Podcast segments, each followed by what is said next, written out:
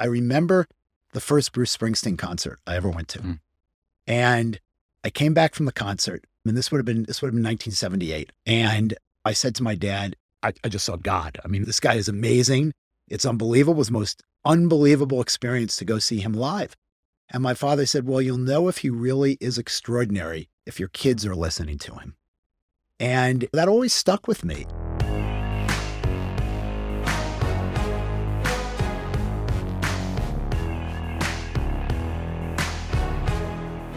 I'm Nic Harcourt, and welcome to another episode of The Sound of Success, the podcast where we talk with movers, shakers, and just plain cool people about music. Our guest today is David Solomon, chairman and CEO of a little company you might have heard of called Goldman Sachs. David, who took over as CEO of the firm in 2018, is credited with making company culture more humane for its employees. That's nice.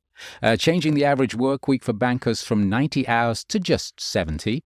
Let that sink in for a moment. And somehow in his work week, David finds the time to also be an electronic dance music DJ. That's right, Wall Street's most powerful CEO moonlights as the EDM DJ, DJ D-Sol. He's pretty good too. David is a three time Billboard dance charting artist with his 2019 single Feel Alive reaching number four on the charts. His debut single, a remix of Fleetwood Mac's Don't Stop, has millions of Spotify streams, as does his single Learn to Love Me, with OneRepublic frontman Ryan Tedder, who I interviewed a few years ago. He's open for some of the biggest EDM artists in the world, including Tiesto, uh, Marshmello, and more. And his most recent track with the production team, Somebody, is called Dreaming. David, wow, that was a lot. That was a big introduction. I hope I got everything right. Welcome to the Sound of Success. You did a great job. I mean, very, very generous and a great, great job. Thank you, thank you, thank you. You know, I've got so many questions about your DJ career. But first up, how did you get into the world of electronic dance music? Well, I've always loved music, but music as a consumer of music. Mm. But 10, 12 years ago, I was spending time out in Las Vegas business wise. And the business was changing because these clubs were being built, Mm. uh, and the clubs were really being driven by dance music and DJs and a whole DJ culture. Yeah. I, I hadn't been into a club in, you know, 15, 20 years. Right. My kids were in high school, but uh, the the economic model was changing. I was doing some business work there, and I wound up um, inside a club at the Wynn one night. Uh, the club was called Tryst. It's now uh, it's now called Intrigue. The, Right. the world evolves, and I just loved the house music and the dance music, and I wasn't familiar with it. And I started exploring it a little bit personally, and I found I really enjoyed listening to it, and I wanted to learn more about it. And I was introduced to Paul Oakenfold, who you must know, you know, Legend. and Paul and I had coffee and we kind of hit it off. And Paul started teaching me to DJ, started teaching me about, you know, about house music and dance music. And it just kind of rolled from there. It became a hobby. And uh, because of my professional career, at some point that hobby became visible. And Yeah. I either needed to stop or keep working at it. So Right. I, I decided to keep doing it. It's Yeah. been it's been a great, it's been it's it's been a lot of fun. I get real joy when I'm DJing and I'm in front. It's it's it's it's joyful in a way that's very, very hard to describe but I'm lucky enough that I can do it. Any money I make from it goes to charity 100%. And, um, and I'm having a little bit of fun.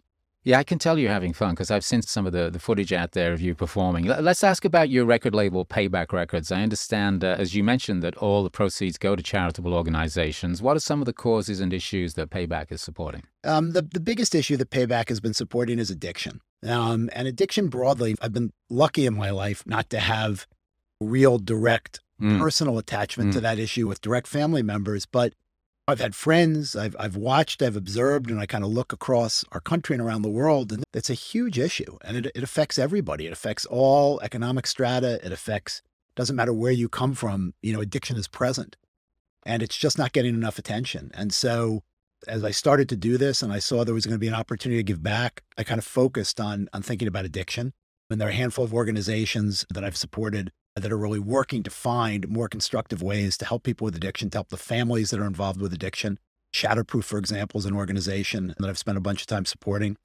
And it's moved from there. During COVID, we tried to get some money to organizations that need needed help during the pandemic, frontline healthcare workers, and also obviously keeping people fed, No Kid Hungry and organizations like that. But just trying to use the platform to try to find a way to give back a little bit. And so we created this record label, Right. Payback Records. Right. Generally, all the labels done so far is put out and produce my music, with the exception of one track so far, Oliver Heldens, put out a track Okay. about about addiction called "Break This Habit" Right. last year that he put out on Payback, where the proceeds of that track are going to charity. And I've been, I've been talking to some other artists. I'd like to find a way to get some other artists onto the platform. As you know, record deals are complicated for people to go to other Sure. labels, but obviously for charity or good cause, Yeah, you can sort of twist we, people's we can arms. we yeah. can we can do it. So Yeah. we're we're hope to make some progress. We're spending a little time thinking about mental health too, which coming out of the pandemic, I think is another issue that just deserves a lot of attention. Well, super important. Uh, not that it hasn't been, but as you pointed out, we've really become aware of mental health issues much more than we were, I think, uh, two years ago as a result of the pandemic. And good for you on the addiction thing as well. I, I'm in recovery myself and have been on and off for a while now. But, you know, that's the thing with addiction. It's just something that, you know, you're an addict. Yeah. It's a disease. So anything that people can do to broaden the outreach about addiction, really, because it's not just about getting people clean and sober. As you mentioned, it's about families. It's much bigger, and the economic fallout from addiction people who you know can't work, don't show up for work, screw up at work or whatever. So uh, that's impressive. and support support infrastructure. I mean, one of the things that makes a real difference when you've got someone you're close to in your family that is an addict, it's a hugely complex issue. It affects the whole family. Devastating. Um, and there's there's you know there's there's lots more that can be done. And obviously, with what's happened with prescription drugs, et cetera, it's a real present issue. Yeah, I did just read something that said that there were more people died of, you know, drug overdoses in the last year than than ever before during COVID when everybody's sitting around with nothing to do. I just saw that article. I think I think you know last year in the United States um, it was over 100,000 people, which Right. is unnecessary. We should be able to do better. Now, obviously, COVID put a huge dent in nightlife and, and club culture, which we're slowly coming out of. Did the pandemic lead to cancelled gigs for you? Did you have work all lined up? And- Well, it's I wouldn't. First of all, I wouldn't call it work. Yeah, it's, fair enough. It's a hobby, and Yeah. I, I do it because Gig. I really Did you enjoy have it. gigs lined up? But I did. I had some stuff as COVID started. I had some stuff lined up. Um, but my my goal, if I can play ten to twelve times a year, Hmm. you know, so once a month, just given my my day job, Yeah, and at sure. times be quite consuming. If I can if I can play ten to twelve times a year, that'll be great. And as we're coming out of the pandemic, I've started playing publicly again. I played Miami just last weekend, nice. and How, so how'd it feel? uh, it felt great. Good to be out. it felt great. And, you know, I've got a handful of things lined up and uh, we'll try to do it once a month, make a difference, give back, and have some fun. Do you have a favorite club in New York City uh, where you live? Do you ever go out to Bushwick? Could could someone expect to bump into you at the House of Yes, for example? Well, they probably won't bump into me at the House of Yes, but I occasionally get out and, and get around to listen. You know, I travel a lot. I'm not always in New York, but actually, I've played a bunch at a, at a small club in Brooklyn, uh, you know, pre COVID called Schimanski. Um, Right. And I've, you know, I've, I've gone out to listen to Brooklyn Mirage. And so I'll get out and around a little bit occasionally. You, you mentioned uh, earlier on in this conversation that when you first were doing it, you were just sort of doing it for fun, and then people found out that the guy who was running this massive organization was also DJing.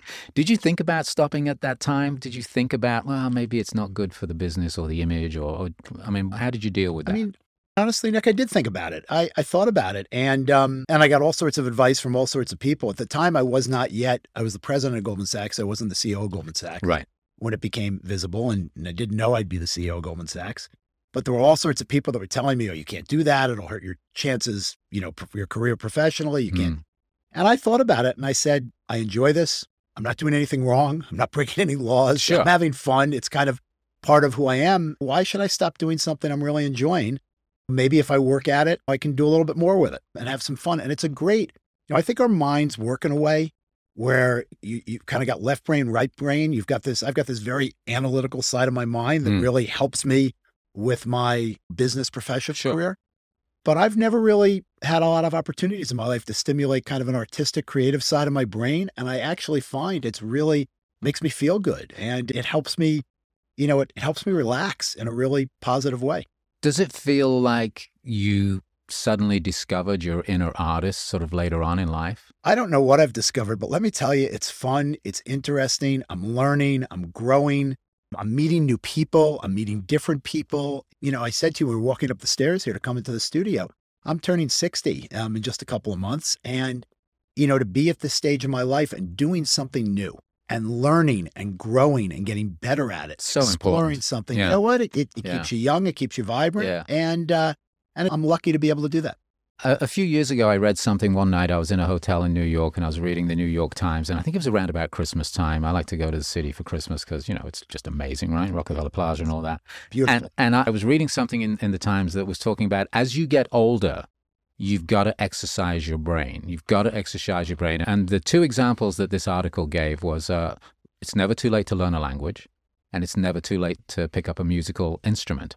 And it's so true uh, because I know, because I actually picked up a guitar at that time, something that I had always been put off as as a kid. I Wow. wasn't very good at it. I was discouraged. And look, I've been in the music business a long time. Whole life. And all of a sudden, I picked up a guitar and I was like, you know what? You're right. And I started to learn how to play guitar. And for somebody who, you know, I'm around about your age, somebody who's a little bit older, it just felt so good to be learning something new. And I think that's such an important part, at least for me, of life is you've got to keep moving, you've got to keep learning, you've got to keep growing and evolving. And it sounds like that's something that you're doing with Totally, totally agree with you. You have to keep your brain moving. You have to stay active. Mhm. And you've got to always be in a place where you're trying to learn new things. You're trying to meet new people. You're trying to be open to being exposed to things you haven't been exposed to. I think uh, if we can all do a little bit of that, you know, the world world will be a happier place. You have two adult daughters. Are they fans of, of your music? Uh, they are. I've got two daughters who are in their late 20s. One of them lives out here in LA, the other lives back on the East Coast. Mm. And um, I think they enjoy my music. But the thing that I'm really flattered by is that when they're together with their friends, sometimes they ask me to DJ Nice. for them. And, you know, that's,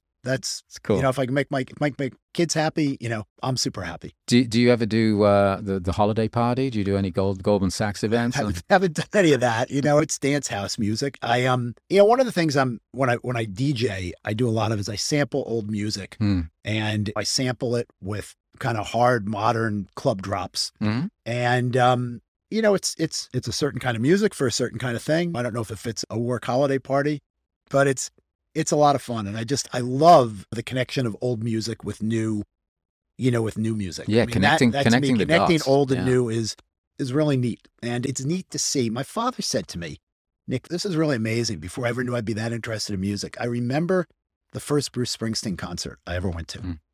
And I came back from the concert, and this would have been this would have been 1978. I came back from the concert. It was right after he put out Darkness. And, you know, I said to my dad, I, I just saw God. I mean, this guy is amazing. It's unbelievable. It was the most unbelievable experience to go see him live. And my father said, Well, you'll know if he really is extraordinary if your kids are listening to him.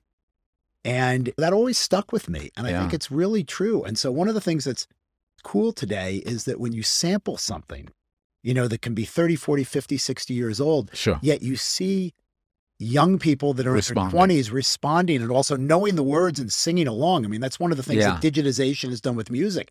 It's opened up an ability to share generations of music, you know, much more broadly. It's very, it's very cool. Well, and through sampling as well, if the sample is something that really connects, then people go and discover that artist as Yes. well. And as you said, with uh, with streaming in particular, obviously, we have access to pretty much everything at this point.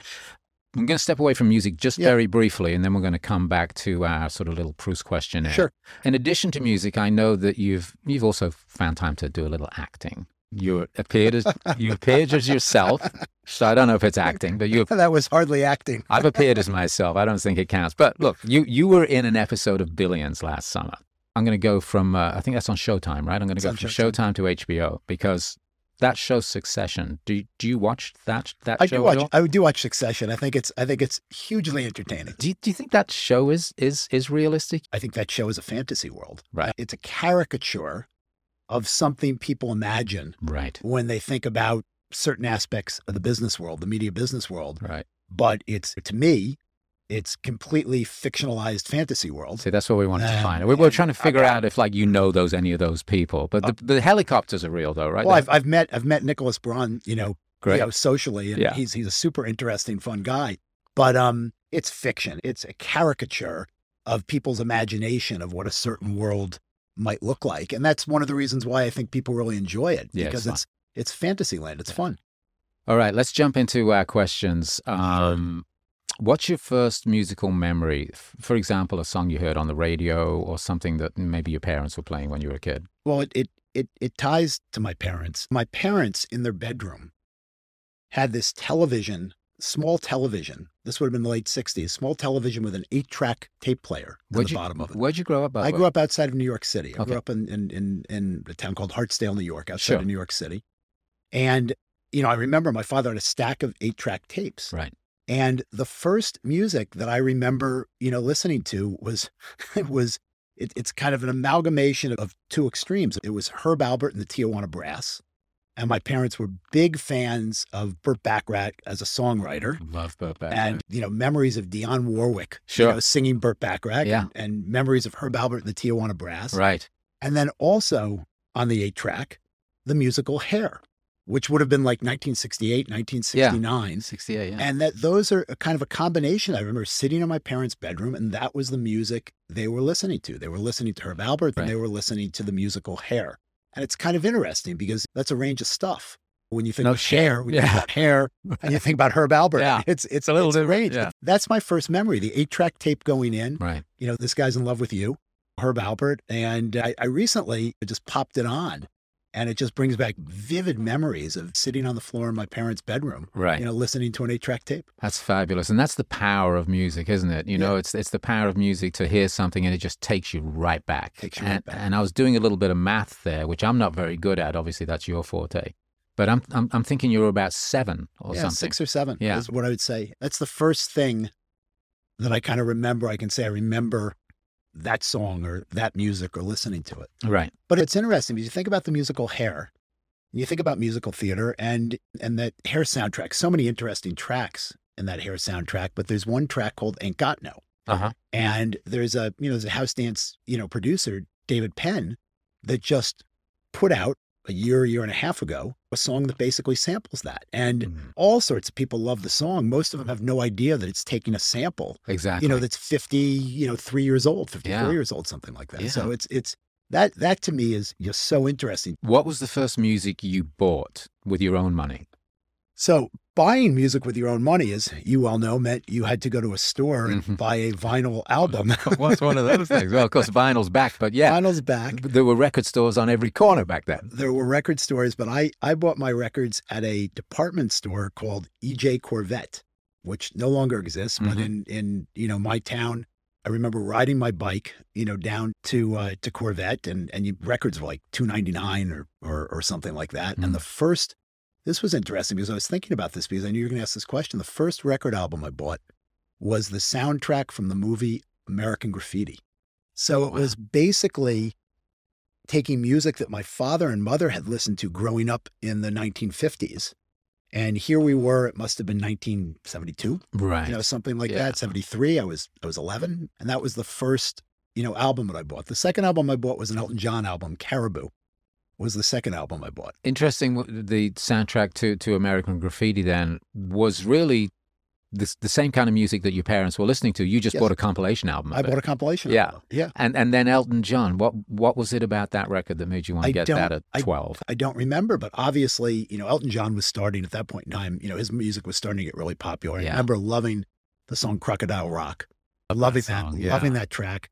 But that album, I mean, I just remember there's a picture of Elton John. He's got a funky outfit on, Sure. you know, standing on the cover of that album. I don't know why. I must have gone looking through the record racks in EJ Korvette and I, I picked that album. I don't really remember why. I just remember that that was the, those are the first two record albums I bought. You know, w- we're actually doing this episode in a studio in Los Angeles Mm-hmm. because that was the easiest way for us to get together. And we're in the Village Studios. Uh, Elton John has made a ton of music in this studio over the years. Wow. Yeah. Before we go, we'll try and find One out. of the one of the great talents of all time. Yeah. So let's move to live music. What about concerts? What was the first concert you went to?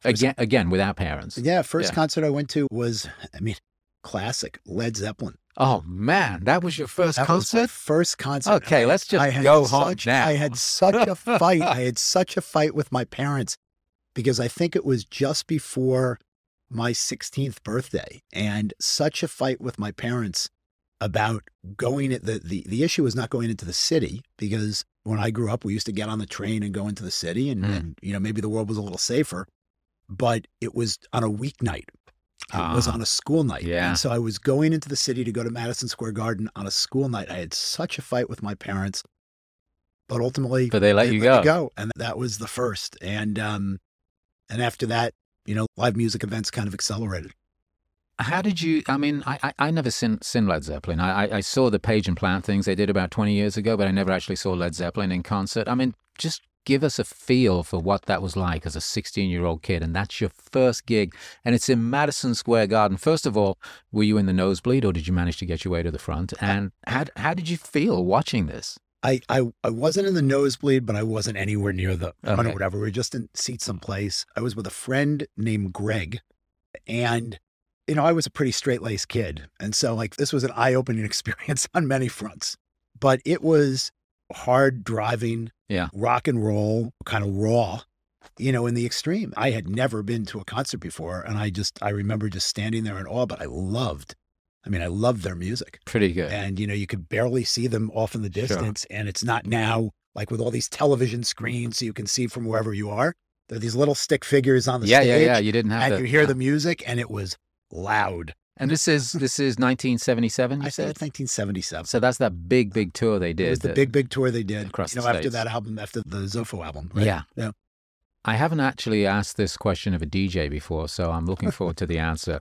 What do you listen to when you want to dance? Well, I, I mean, I listen to dance music, and one of one of the things that's just interesting about what DJs do that I've learned or I've come to appreciate. There are things that catch people's, you know, attention and their psyche and make them want to dance. Mm. But one of the things that make people want to dance is to have a steady, good backbeat at 125 beats per minute, going boom. boom, Absolutely. Yeah. people dance at about 125 beats per minute. Yeah. And so, you know, if you if you've got, you know, something that's got that that housey beat under it, people just love to dance. And so, you know, I love sampling old stuff with some of the kind of fun modern kind of house tracks. So, for example, I've got a mix that I do where we've got Guns N' Roses kind of mixed in with Galantis Runaway.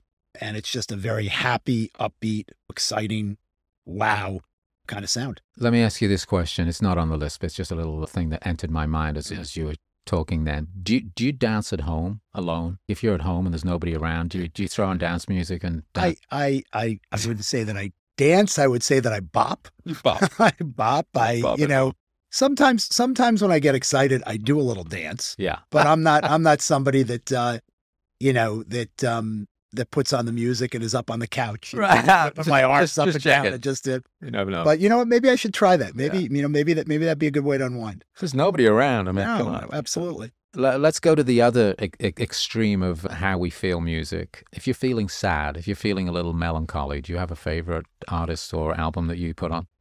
It's interesting because when I feel sad, it's not that I want to have melancholy music. If I feel sad, I want to feel happy. So you And put so something th- on to put get you out of to it. pick me up or to get me out of the funk. And you know, generally, I I connect it, I connect it to childhood, and and and not not little childhood, but kind of high school and Mm. being a teenager and the joy of you know running around with your friends as a 17 18 year old and so i go back to what i listened to in high school. I go back to i go back to bruce springsteen. I go back to billy joel. I go back to elton john. I go back to listening to the who stuff that i remember really excited me when i was younger and it, it lifts you up because it, it it brings back all those positive memories Is is there a band or an artist that you like that you feel perhaps never quite got the big break that that they deserved? Somebody that you thought, wow, they're going to be massive, and they just didn't.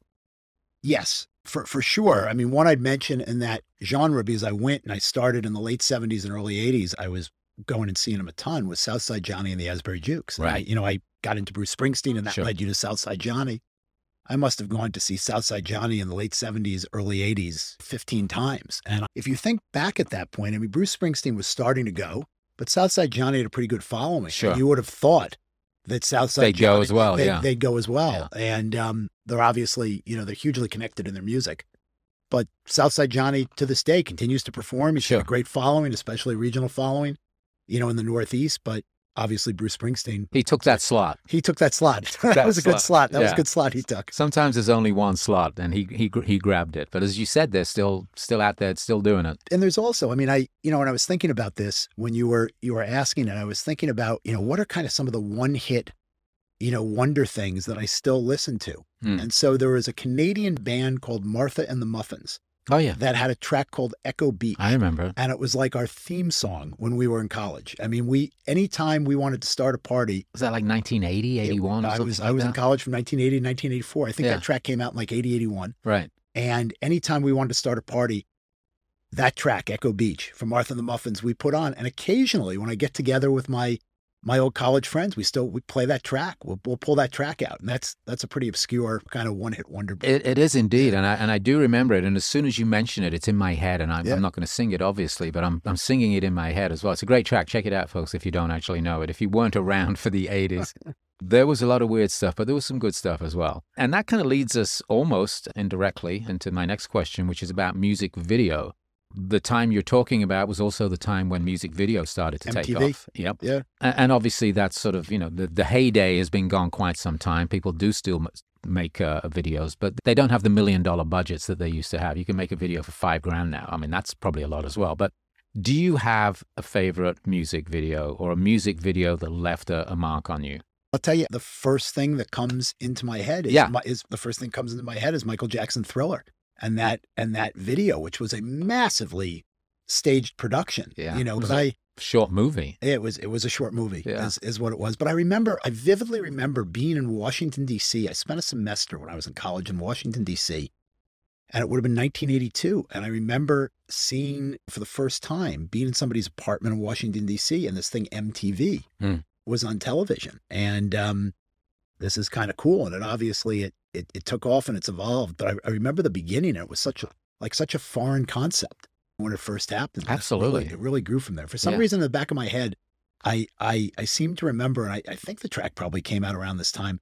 Another one-hit wonder band, a-ha, Oh, yeah. and had a song "Take on Me," and I seem to remember a video from that, which I think was early '80s, one of the first one of the first MTV videos I think I recall ever seeing. genius video um because you're remembering it. It was they used drawing. They, so they and, and obviously we didn't have the digital technology that we have now. I mean somebody actually drew that stuff and they were sort of you know going from real life into like sort of drawing moving animations or whatever. Yeah. it's fantastic. And Yeah. and that song to be quite honest with you still stands up. Yeah. it really does. And if you hear anybody sort of strip it down and do an acoustic cover of it you Yeah. really see what a great song it was. So that's interesting. a-ha excuse me yeah i know um do you have a band or a song that you've recently discovered? Uh, it's okay if the music is old, but if it's new to you, something that you've recently come across that you would like to share with our listeners. Well, I recently I recently was lucky enough in a very with a relatively small group of people to hear Aloe Blacc sing and perform. Mm.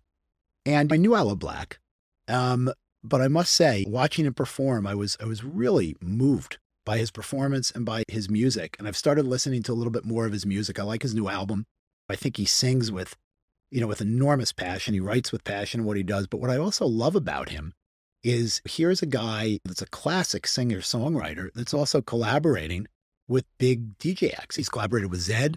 He's collaborated with Steve Aoki. I mean, he's doing a very rangy group of things, but Mm. also at his heart, he's a very traditional singer songwriter. When I, I think about Aloe Blacc in some ways, and it's very different, but he's he's like Burt Bacharach in some ways, and Hal David and these great songwriters, and he sings, and he was he was hugely moving when I saw him perform recently. He's an interesting cat as well. I used to host a TV show called Guitar Center Sessions on DirecTV, and we did a session with him probably five or six years ago, I guess. And he is such a smart, informed guy as well. So it's not no surprise Super interesting guy. Yeah. Yeah, yeah. That that he also has the smarts to be thinking like, well, if I collaborate with DJs, I mean, there's something there, right? That's that's going to break your career. I mean, that's Yeah. that did break his career. Did break his career. Well, you think about his collaboration with Zedd, the old, you know, Sammy Davis Jr. Candyman Exactly. um, song with just such a modern, uplifting feel. It's just such a cool, you know, sampling of that track.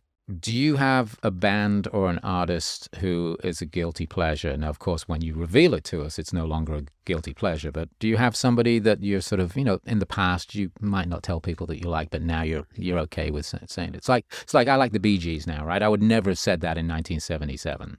By the way, I, you know what? I, I, I like the Bee Gees. I think some of their music is is is really cool. I don't know. It comes down to, I mean, embarrassing thing. I mean, occasionally, my dad loved Barry Manilow. Loved Barry Manilow. Nothing think- wrong and with Barry occasionally- And, Manilow. and occasionally, I'll pop on a Barry Manilow track and I'll Yeah. think about my dad. Yeah. and driving in the car someplace with my dad blaring Barry Manilow singing at the top of his lungs. And by the way, he couldn't, he was not, a, he couldn't sing. You know, I write the songs Yeah. and, you know, and, and, you know, couldn't be happier. And so it's a great, it's a great memory for me of my dad, who unfortunately is not with us anymore. That's a great memory, as you said. You know, interestingly enough, I've been living in Los Angeles, as I mentioned to you, for 22, three years now or something. When you live here for a long time, you have your celebrity sightings, right? Everybody who's been here a while say, oh, that was a good one. That time I saw Warren Beatty down at the you know restaurant or whatever. I remember standing behind Barry Manilow in, in line to get into a movie once. And I had a career here in Los Angeles. I mean, he probably would have known who I was, but I was just so, I, Barry Manilow. Yes. Yeah. I am a fan of Low. We've got one question just to finish up, which is thank you for hanging out with me for the last 30, 40 minutes. How do you feel right now? I feel great. And first of all, thank you for having me. I mean, Thank what you. a what a privilege for me to sit and talk music with you. Thank you. Um, and so so thank you. I mean, a- anytime you you talk about music, you think about music, you listen to music. Music, everyone loves music, and music makes people happy, and music lifts people up. And um, so you know, what what a privilege to sit here and talk talk music with you. It's it's it. it I, I feel great. Listen, the privilege is all mine. Thank you for coming in and uh, hanging and talking about music. David Solomon on The Sound of Success. Great to meet you, man. Great to meet you. Thanks so much, Nic. Thanks for listening. The Sound of Success is produced by Elizabeth Thompson with myself, Nic Harcourt, for Spark Network. Our theme music is by Keita Klein. For more episodes, find us on Spotify, Apple Podcasts, and at sparknetwork.com.